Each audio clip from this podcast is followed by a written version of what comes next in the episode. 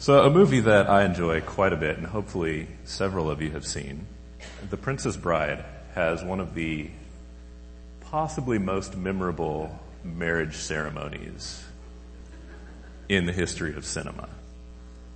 And actually this week, I think it finally hit me what was so well done about that scene. Now growing up, as soon as I said that, I think at least half of you are thinking through the words already. You have this beautiful chapel, this ornate priest, the royal bride, I'm sorry, the royal groom and his princess. And then the priest opens his mouth and says, marriage is what brings us together today. And as a kid, I'm like, oh, he used a funny voice. Ha ha ha ha. Which was funny. But it hit me as I was actually working through this psalm that that voice served almost as a metaphor for the rest of that ceremony. Because see, in the movie, in this ceremony, the princess is not marrying the right prince. She's marrying someone that has dragged her forcibly to the altar, is holding a wedding ceremony, but as it turns out, it doesn't actually end up being a marriage. Um, actually, the kid in this movie, I think, hits on the ridiculousness of that kind of the best earlier in the movie when the princess dreams that she gets married to the evil prince. Uh, this is, I think Fred Savage, if I remember right, Wonder Years kid, but he, he looks at his grandpa, Columbo, and says, hold it, grandpa. you read that wrong. She doesn't marry Humperdinck, she marries Westley. I'm just sure of it after all that Westley did for her, it just wouldn't be fair. So you have this idea throughout this movie of there's a wedding, but then there's a marriage. And the difference between the two is having the right groom. Uh, what I want to suggest to you at the very beginning of today is that the key to reading this psalm is reading it about the right groom. Um, and because in this psalm, that groom is the Messiah, Jesus. We can honestly read this and say marriage is what brings us together today in the truest possible fashion. Now, um, I'm somewhat of a critical person, so if someone just tells me, okay, this is about Jesus and doesn't explain themselves, it maybe helps me to see how we get to that point. Because if you told me this is a marriage song and I'm not going to talk about your marriage at all, that might be the first thing that's running through my head. Um, if you would then, turn with me to Luke chapter 24. I'm going to explain how exactly we can read this psalm about the Messiah and his bride, the church, his people. So in Luke 24, this is on the first day of the week. Jesus has been resurrected. The stories are floating around, but not everyone has seen him, and his disciples, for the most part, are still not only skeptical, but mourning his death.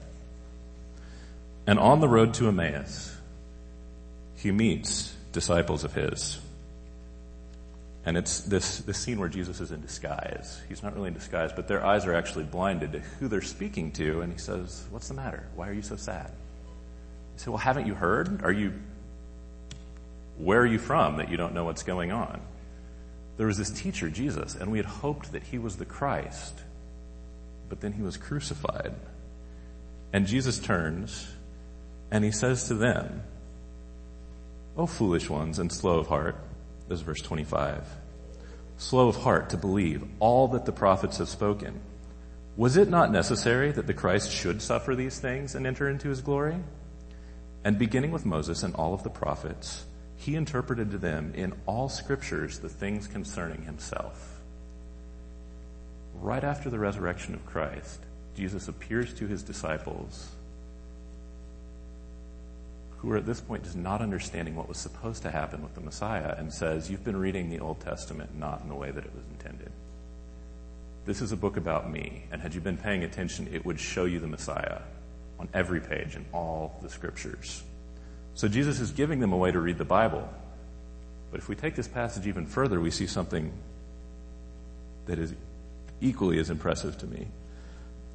So Jesus walked with them. He shows them the scriptures. They urged him to stay. He sat, he prayed, he broke bread with them, and at this point their eyes are opened to Christ. And a little bit further in this passage, Jesus vanishes and they said to one another, and this is important, did not our hearts burn within us while he talked to us on the road, while he opened the scriptures?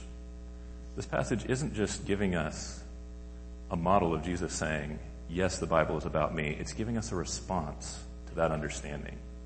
Their hearts burned within them as they saw the scriptures correctly. It was exciting. It was amazing. It was something that they hadn't encountered before.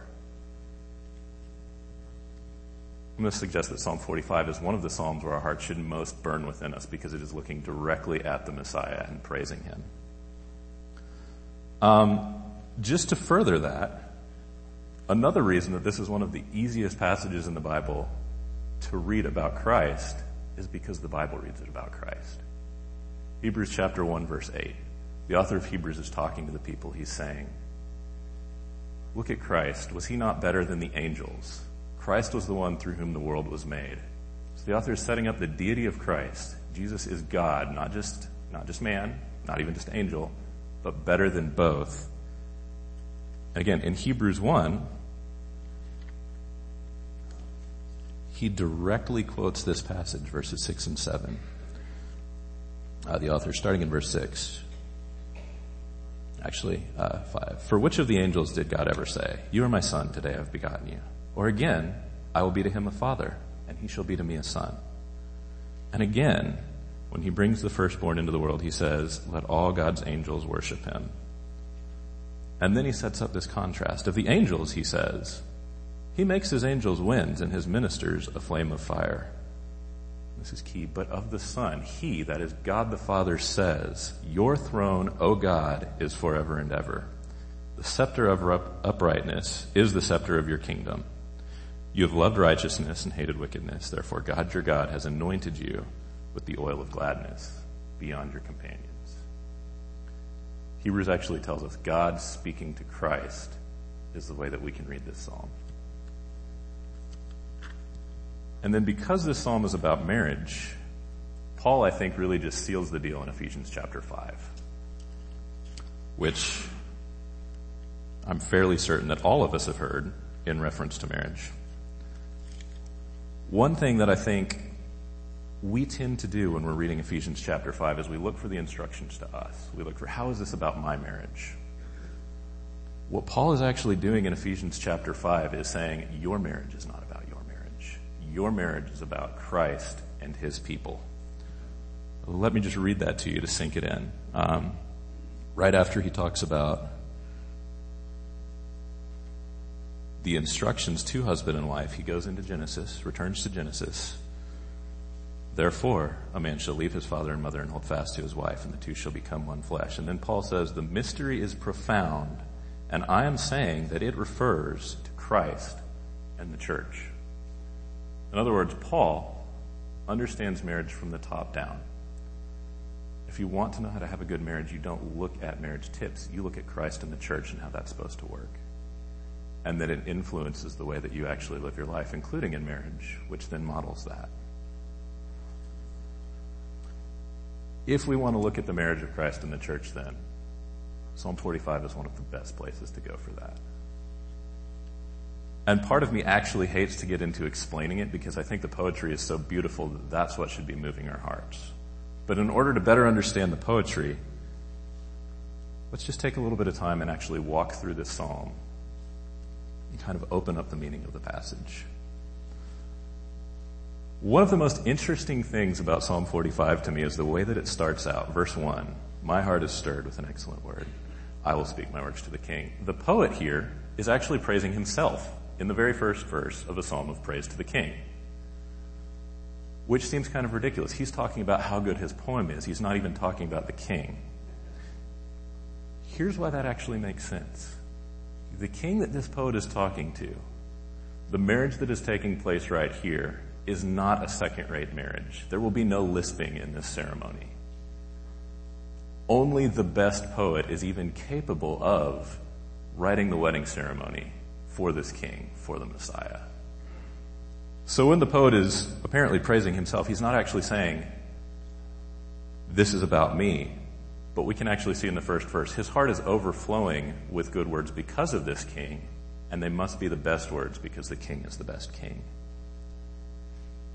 And then immediately after that, he goes into one of the most wonderful passages in the entire Bible on Jesus, on the Messiah. Beginning right off the bat, and if you're looking at this in your Bible too, it probably says handsome. There's a reason we stuck with beautiful, even though that's not really an English term that we would use for the groom so much. You are beautiful, most beautiful from among the sons of Adam. Immediately the psalmist says, this is the best person that could be. He references back to Adam. This is the one person among the sons of Adam, among humanity, that is the most magnificent. He's already said God has blessed this person, not just for a time, not just until they mess up, but forever. The blessings on this king are for all time. And then in the next three verses, he moves into kind of an explanation using the metaphors of a warrior as to why this man is qualified to be the best king. Verse 3, he starts speaking of a sword. Gird your sword up on your thigh, Almighty One. And if you're talking about a king, maybe that's enough. Maybe this is just a very powerful warrior. And having a sword, he can do battle and actually conquer nations. But here, the psalmist clarifies what is that sword? Well, the sword is the majesty of this king. The sword is his splendor. In other words, this king is so magnificent, so amazing, that merely his presence, you might say, slays people. Um, we see this idea in scripture. Whenever people have an encounter with God, or even the messenger of the Lord in the Old Testament, what do they do? They Fall flat on their faces. They cannot stand before this magnificence. So that's what's going on here. His weapon is his own magnificence, his own majesty. And then we see a little bit more about that. May your splendor advance right out upon a word of truth, a word of humility and righteousness. Again, for a normal king, maybe a horse is good enough. Maybe he just happens to have the best horses in the country. This king doesn't go forth on any normal horse, but it's actually explaining this is how you send forth your reign. And what is that? It's a word of truth. What that's saying isn't just you speak right words, but truth is what characterizes this king. Truth is what characterizes him. And it clarifies what that truth is in a way that I think is very helpful for us. Um, in our day and age, when we think truth, we think fact. I took a test. It was true or it was false. If it was true, that's the right answer. But this passage actually clarifies truth is not simply yes or no, correct or false. Truth is actually intimately connected to this king's humility and his righteousness. The way that he goes about his truth makes it true. So this humble king that, I mean, thinking about Jesus, not regarding himself more highly, but actually coming as a servant, kind of maps onto his life, but also the idea of righteousness. So he doesn't just call people out and say, you're wrong, I'm right. But there's a sense of righteousness that actually reflects what true living ought to be in this king. And then finally, we see something about the king's people. Finally honed your arrows. And the way the psalm works is the next passage is just kind of a parenthetical phrase. The people under the king. It's carrying this idea that the arrows are actually the people underneath the king. They do his bidding. Just like an arrow ought to go to its target, these people go where the king has directed them, directly into the hearts of your enemies. The people of the king go where they're directed, and that actually cuts straight to the heart of his enemies. And after explaining basically the power of the king is not in his weapons, it's not in his horse, but it's in his uprightness and his own beauty. Then we move into verse 6, which Hebrews quoted. Your throne, O God, is forever and beyond. It's scepter uprightness, it's scepter your reign. So, at this point, we have God speaking to God, which is almost unheard of in the Old Testament, right? That's why I think Hebrews keys in on this.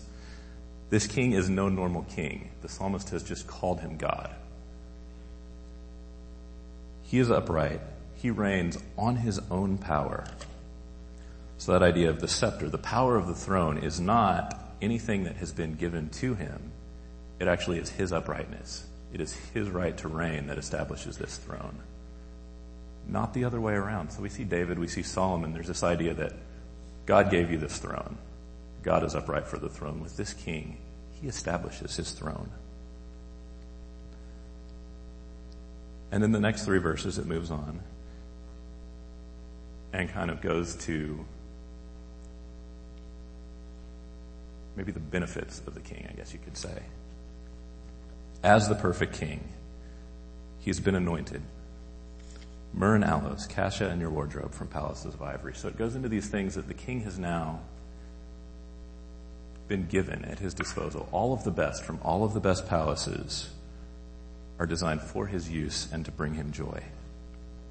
Daughters of kings attend your court.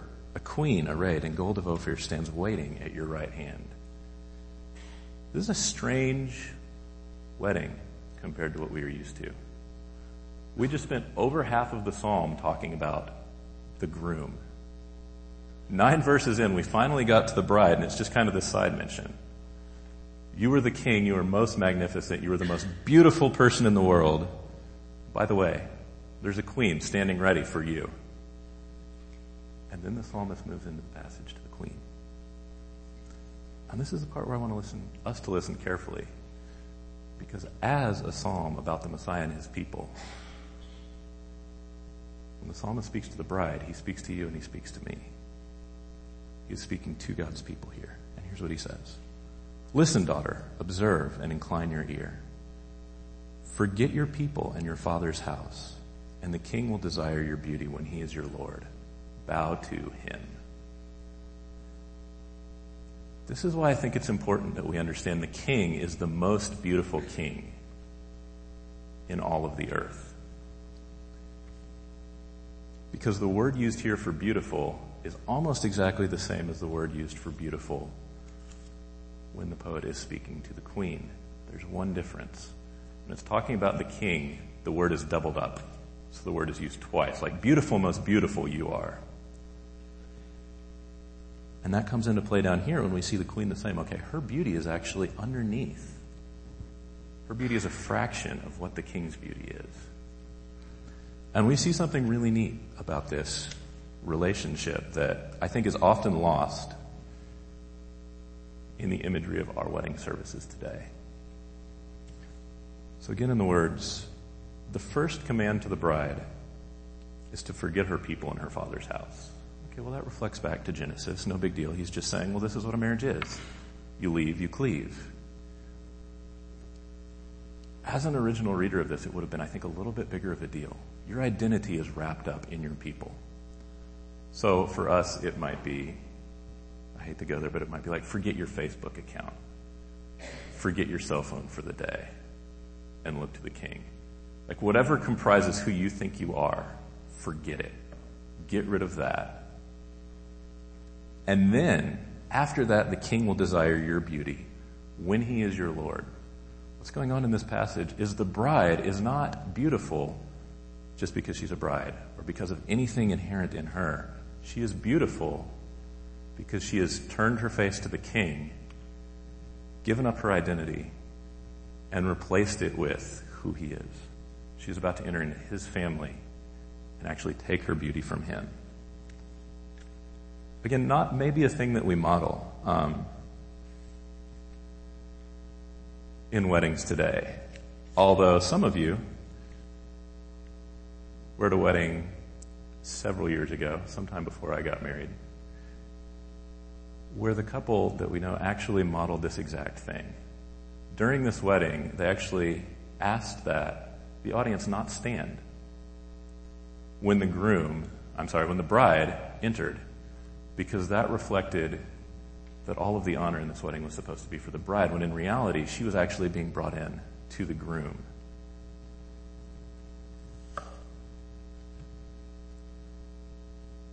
So we have the king who is beautiful. We have the queen who forgets herself and becomes beautiful by virtue of the king. Now in verse 13, we have the wedding ceremony. And the princess is beautiful. All glorious, the princess, glory radiating from her gold woven dress. Now what's neat here is there is a wardrobe mentioned in this psalm. There is a closet where this dress probably came from. That closet doesn't belong to the king. If you go back a couple of verses, you'll notice it is the king who has fancy things and fancy wardrobes in his palaces of ivory. All of the glory in this princess is from the king, but this king is not unkind. He has given his bride the best of his wardrobes, clothed her in it so that she can be brought forth to him just as beautiful as someone that ought to be marrying this king. So in the ceremony, we do see beauty of the bride. But we also again see the glories of the king. Shimmering, she will be conducted to the king, the virgins after her, her companions, the ones brought into her presence. They too will be conducted in gladness and rejoicing. They will come into the palaces of the king. I want to pause for just a minute at this ceremony. Because of what I've been saying, this is a psalm about the Messiah and his people. That's the case, then this wedding ceremony is in a sense reflected every time we get together on Sunday. This is the time when we as the bride come, are brought shimmering before the king to adorn him, to bow before him, and to become beautiful as we look at the face of Jesus. And therein, I think, lies one of the keys for our ears in this passage. Our beauty is taken from Jesus. How often do we try to do that the other way around? How often do we look at the church and we're like, well, that, that just, yeah. Maybe if we did it this way, more people would be interested. Maybe if we did it that way, more people would be interested. The psalm is telling us that there is one way to do church that will actually bring those with us into his presence in gladness and rejoicing. That is if we do church so that it is all about Jesus. None of the programs that we add are the main thing. It's not that they're bad things, but they're not the main thing. Anything that we should add should be added to church, should be done in church to look at the most beautiful king that anyone could have. Now here's where it gets fun. Because so far the bride has lost everything. She got a nice dress, but she's pretty much forgotten herself. And then in verse 16, this worship service is completed and the poet speaks of promise. But he speaks a very interesting promise in this verse. Again, I'll read it to you. In place of your fathers will be your sons. You will make them princes throughout the earth. Well, even if you're just quickly reading through the psalm, we've heard that language before. We've heard it to the bride. Forget your people and your father's house. Forget all that came before you and turn to the king. So it sounds like this is saying, okay, bride, now see, it's okay. In place of that stuff that you gave up will be this. Well, it might be saying that, but here's the thing, and we don't do this very well in English because your is always your, whether it's singular, plural, masculine, or feminine. But this is a promise to the king. It was the groom that this promise is to, whereas it was the bride that actually lost. It was the bride that lost her family. But then after they are married, the promise to the king, to you, Messiah, in place of the fathers will be your sons. You will make them princes throughout the earth. As you start thinking about, well, what's going on here? What's going on here? What's going on here is that there is actually great reward, the greatest reward possible in forgetting ourselves, in forgetting about who we are and becoming united with Christ. But the promises aren't fulfilled on an individual level. This is for me. They're fulfilled as we become part of what Jesus is doing to save his people. As he brings us into his family, all of the things that we lost are made up for so much more.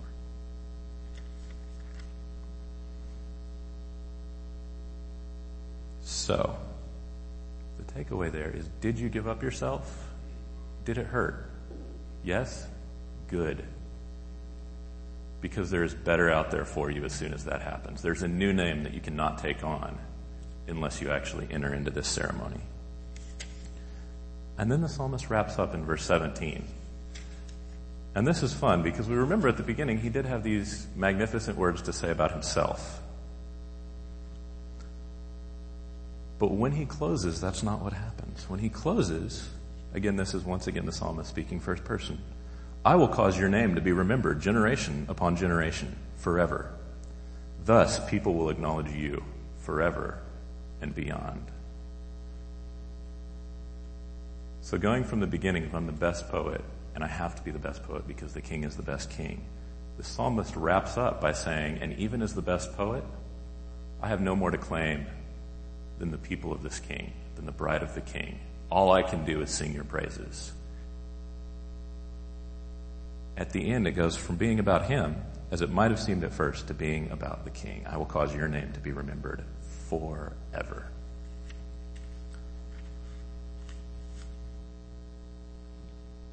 So how do we take that away? How do we look at a passage and say, okay, this is not anything practical that you gave me. You didn't say, well, do this. There's no checklist here. Exactly. There's no checklist here. There is actually one command in the whole thing, and that's just forget about who you are. It doesn't matter anyway. Look elsewhere. Look outside of yourself. Look at Christ. As we do that, I would actually like to put that into practice as we close today. Again, like I said, this is the reason that I wanted us all reading the same translation. Uh, Dietrich Bonhoeffer talks about the Psalms as the prayer book of the Bible. And I'm actually going to read a paragraph from him because it was amazing and I could not even come close to saying it this way. But uh, here's what he's saying in a book on the Psalms. If we want to read and to pray the prayers of the Bible, and especially the Psalms, we must not ask first what they have to do with us, but what they have to do with Jesus Christ. We must ask how we can understand the Psalms as God's Word, and then we shall be able to pray them.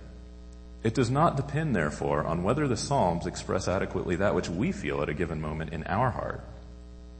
If we are to pray aright, perhaps it is quite necessary that we pray contrary to our own heart.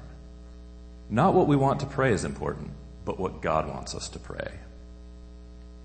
If we were dependent on ourselves entirely, we would probably pray only the fourth petition of the Lord's Prayer. But God wants it otherwise. This is the key. The richness of the Word of God ought to determine our prayer, not the poverty of our own hearts.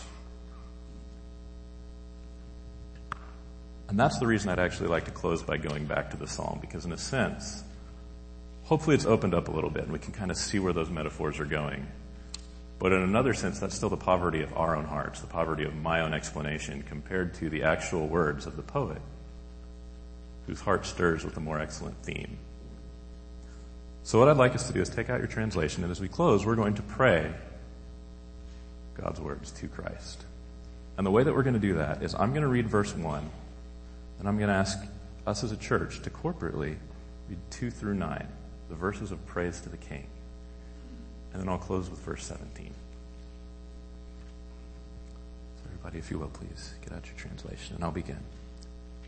My heart is stirred with an excellent word. I will speak my works to the king. My tongue is a quill, a ready scribe.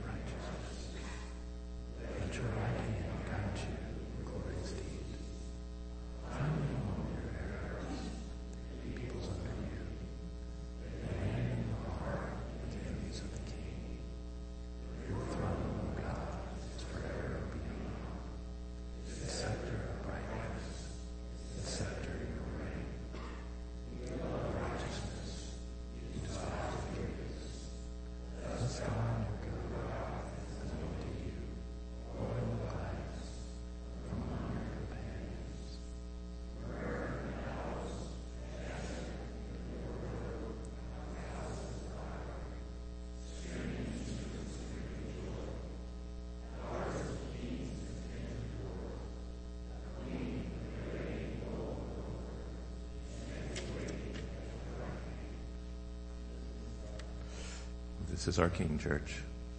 I will cause your name to be remembered generation upon generation, forever. Thus people will acknowledge you forever